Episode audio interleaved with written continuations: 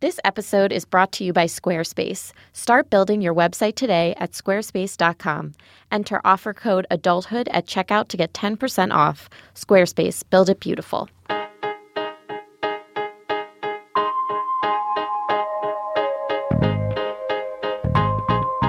Welcome to Adulthood Made Easy, a podcast from Real Simple Magazine that will not only help you navigate real life, but win at real life.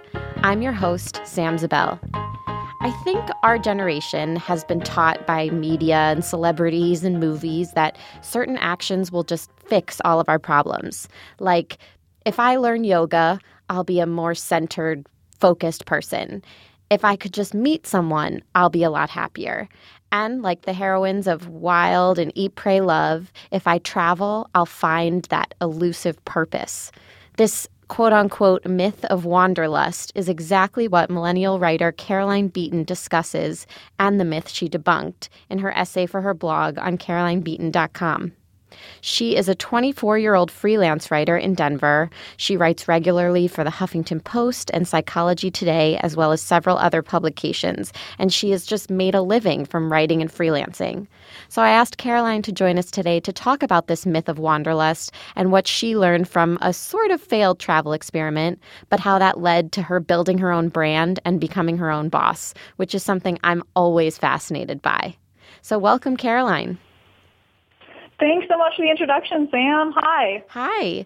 So, like I told everyone, and like I told you before, I'm just always impressed when someone who's 24, who's my age, has their life together enough to like set their own schedule, be their own boss. And, you know, you call yourself a millennial expert. You have this strong brand. And I'm just so impressed by that. Well, first off, I'm impressed by you hosting a podcast. You guys had it so together over realsimple.com. So, thank you for having me. So I think that we should, I think that before we kind of get into that, I think we should talk about, I talked to everyone about the essay you wrote, The Myth of Wanderlust. So why don't you tell everyone a little bit about, you know, what happened after you graduated college, where you went, what you did, and, and kind of get into that story a bit. So I graduated from Colorado College, which is a small liberal arts college in Colorado Springs in Colorado.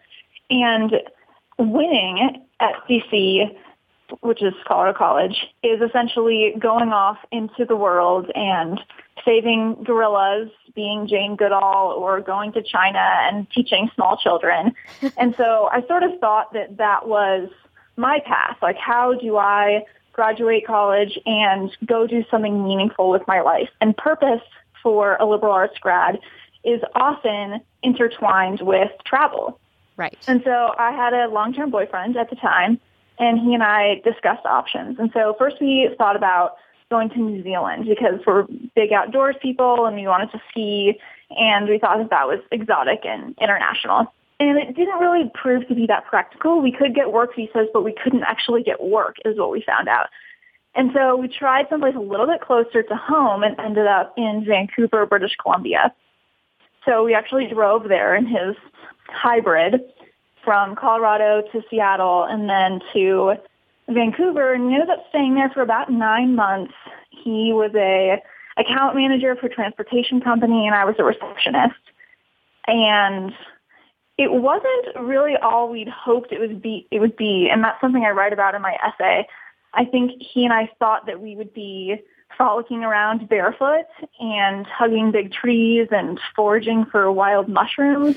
but what it was instead was a really dreary, rainy, dark nine to five time. And from that, I was miserable for a time, but I also learned so much about what I want in my life. I think we spend a lot of time trying to avoid avoid quarter life crises, but actually that quarter life crisis was essential for me because I realized my values. And first and foremost, it's working on my own time, schedule, and location. Before we get into what you learned, only because you said something really interesting that I just want to go back to, is for a liberal, liberal arts major, finding purpose means travel. Like why did you think that? Why did you think and where does that I mean cuz I've I've thought that too that to find a purpose and to find a path, I would have to leave and I would have to and you know go overseas. But why like why do you think that is? Why do you think that you felt you needed to go travel or move somewhere surprising? That's a great question. I think that a lot of it has to do with sort of a countercultural movement away from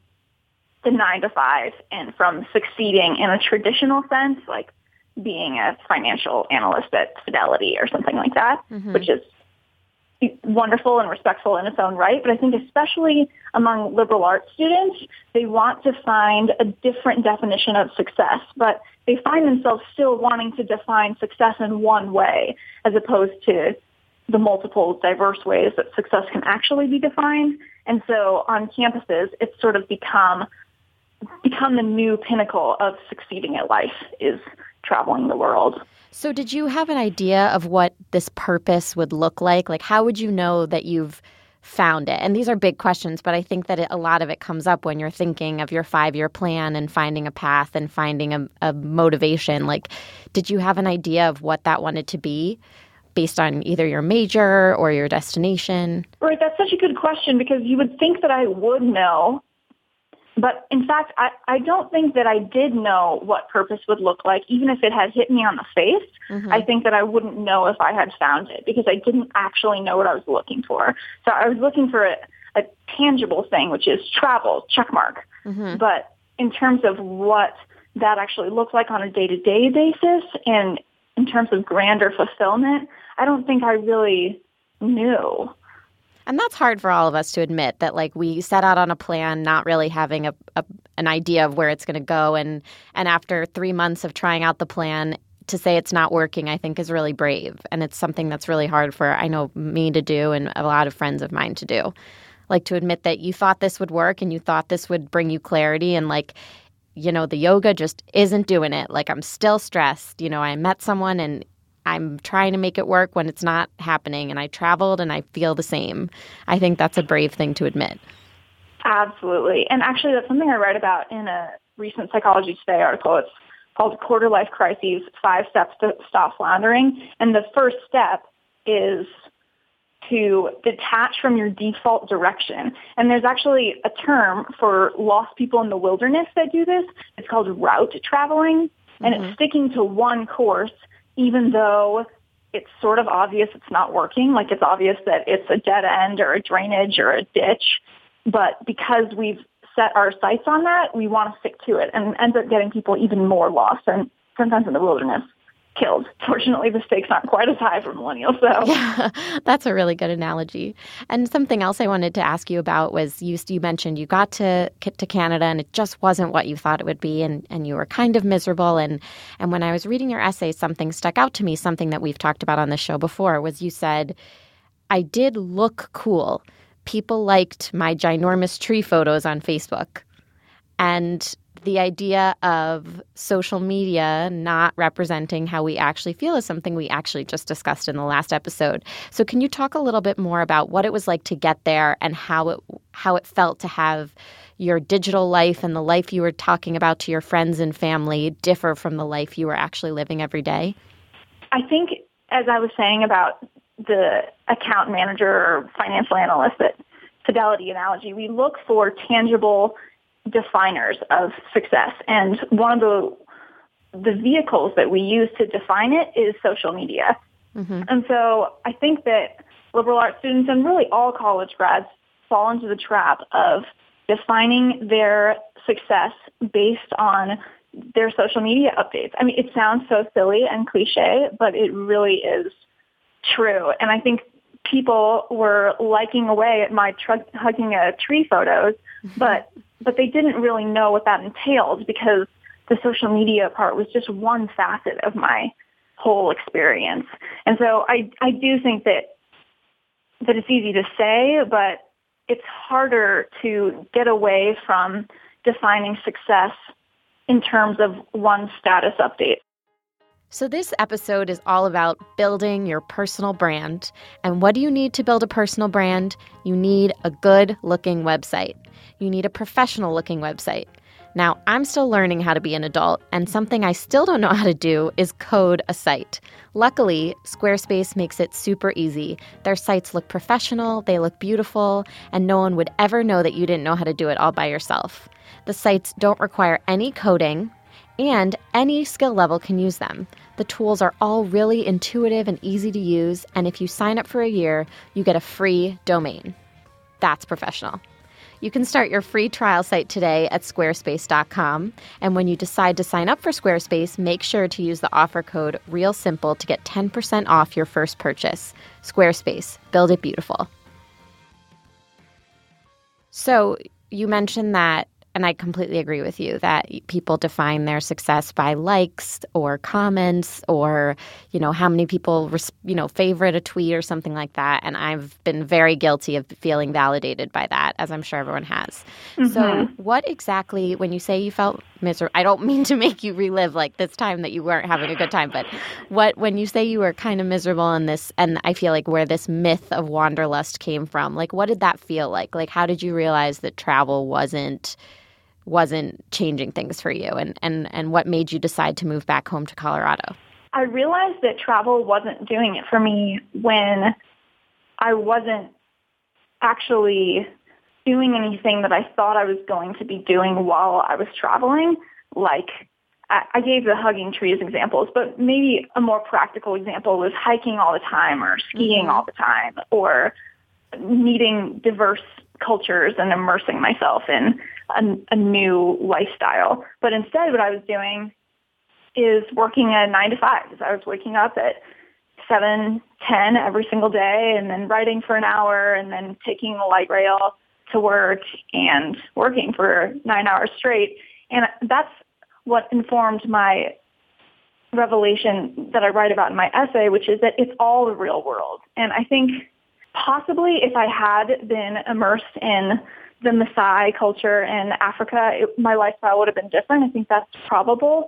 But we need to look at what we actually want our lives to look like every day. And and I wasn't I wasn't looking at that. I was just looking at how things looked on the surface. And I think it's so interesting that you you traveled looking for a different path and looking to get out of the box and you ended up at a 9 to 5 job. Like I just I think that's kind of ironic in a lot of ways. It is. It is. It's like I couldn't escape it. But the reason I couldn't escape it is because I wasn't searching for the right markers. What do you mean by markers? Well, so this this gets into more how I eventually got out, mm-hmm. but but the markers of my life in Vancouver were live with boyfriend in foreign country, do yoga, eat organic food. And what my markers actually should have been is what do I love doing every day? How do I want to make my schedule? Who do I want to work for? What are my values? And those are really tough questions to answer. Like, I'm not even sure that I have the answers to those. And I went, you know, right to the nine to 10 to 6 job, the desk job. So I, I'm like we talked about a little bit at the beginning. And what I'd like to also talk to you about is how did you make the transition from that life in Canada to building your own brand and be and building your own job? How did you answer those questions for yourself at what I consider still a pretty young age? So first I had to admit that I was lost. yeah, that's hard. and I remember really distinctly actually there was a park by my my apartment in Vancouver and I just sat out there and was like, I have no idea what I'm doing and why I'm here. And that is the worst feeling ever. That is just like Oh, it's the worst. When you and I sometimes I have that feeling like once a month or so and it just like it really hits you where it hurts. Yes. Yes. but actually even worse than that feeling, which I agree I hate, is avoiding that feeling. Mm-hmm. So when we avoid that feeling, we route travel and we just put our nose to the grindstone and we don't look up and realize that we're going in entirely the wrong direction. And that ultimately leads to midlife crises and quarter life crises and more misery. So I think the first step is just realizing you're lost, even though it's a sad, bad feeling. Right. So you made that realization. Yes. And you headed back home.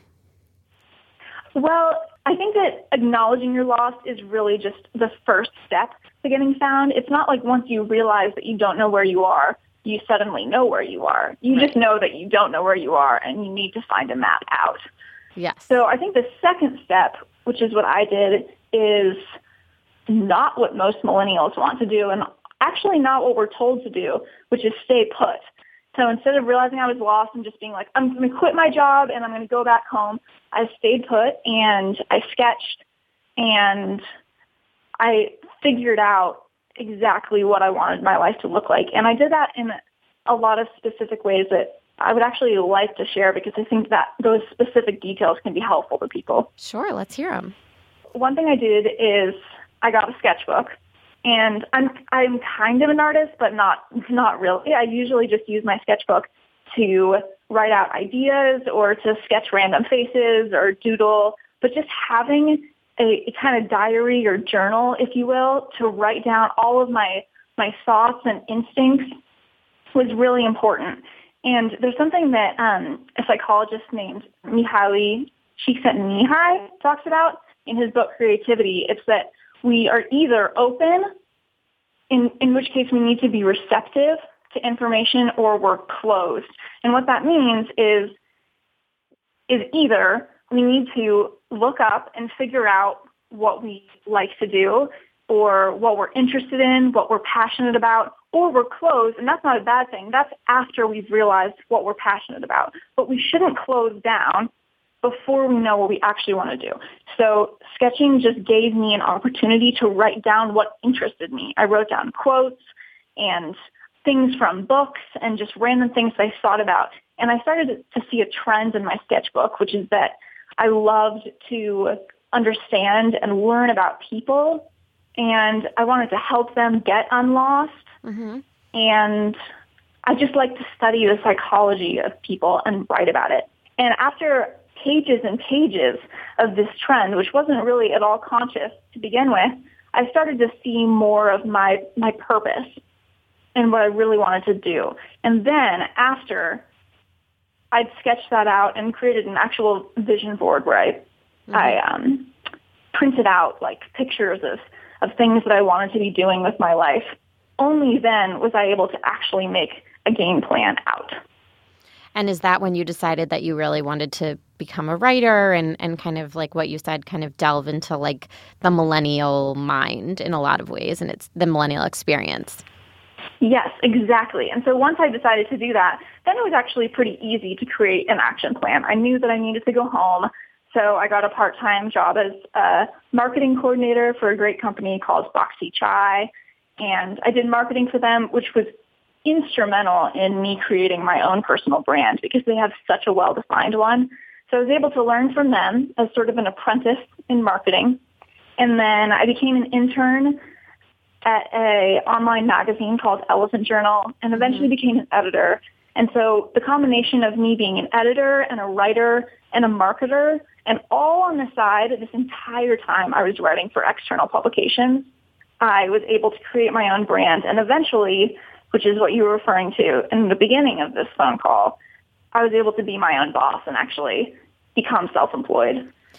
Now, it's funny that you say that this was the easy part because to me, building a brand like that, getting a new job, deciding that you, you know, maintaining multiple different relationships with publications, like I'm I'm get I'm like get breaking out in hives thinking about like how would I juggle all of those things at once? I'm like one job is plenty for me. So I mean, have you seen any challenges in developing that kind of free form schedule and and and balancing all of that?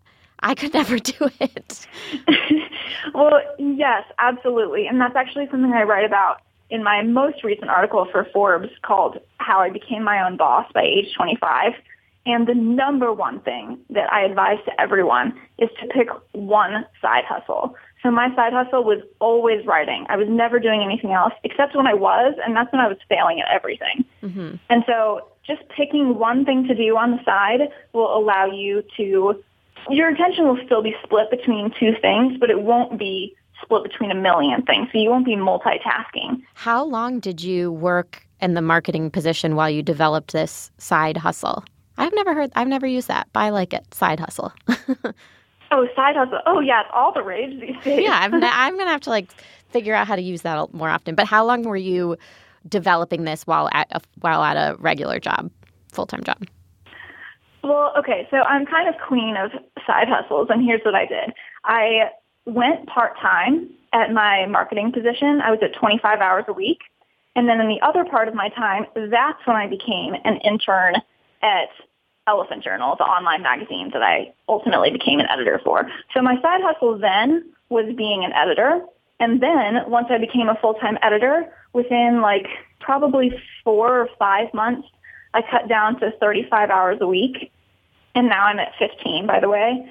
And in that time, I developed my own side hustle, which was working for my brand and website.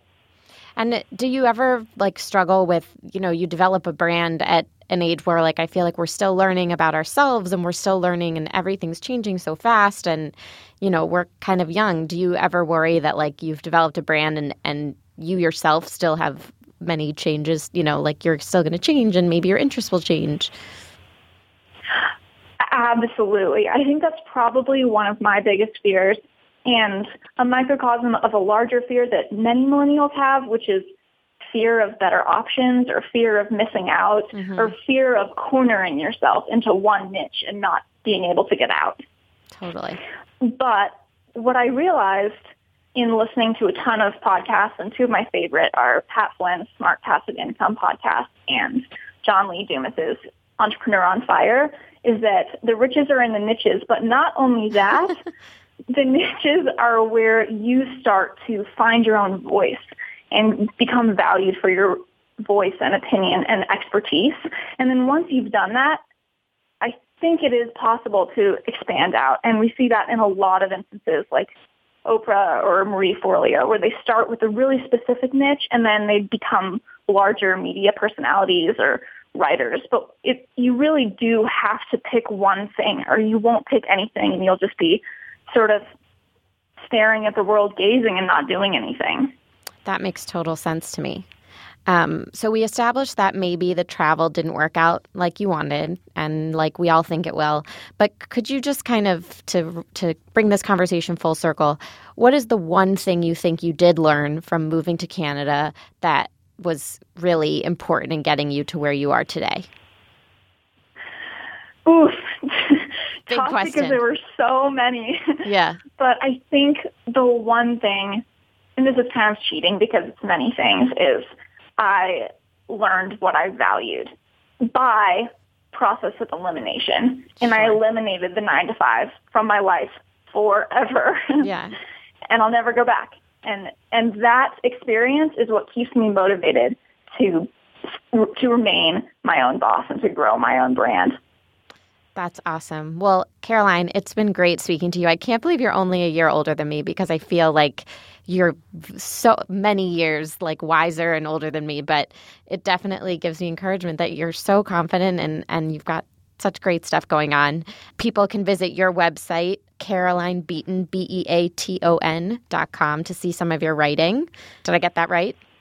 Yep, you got it. Well, great. Well, thank you again for joining us today. I really appreciate your insight and good luck with everything. Thanks so much, Sam, for your wise, probing questions. Have a great day. Thanks. Again, that was freelance writer and millennial expert Caroline Beaton with us today.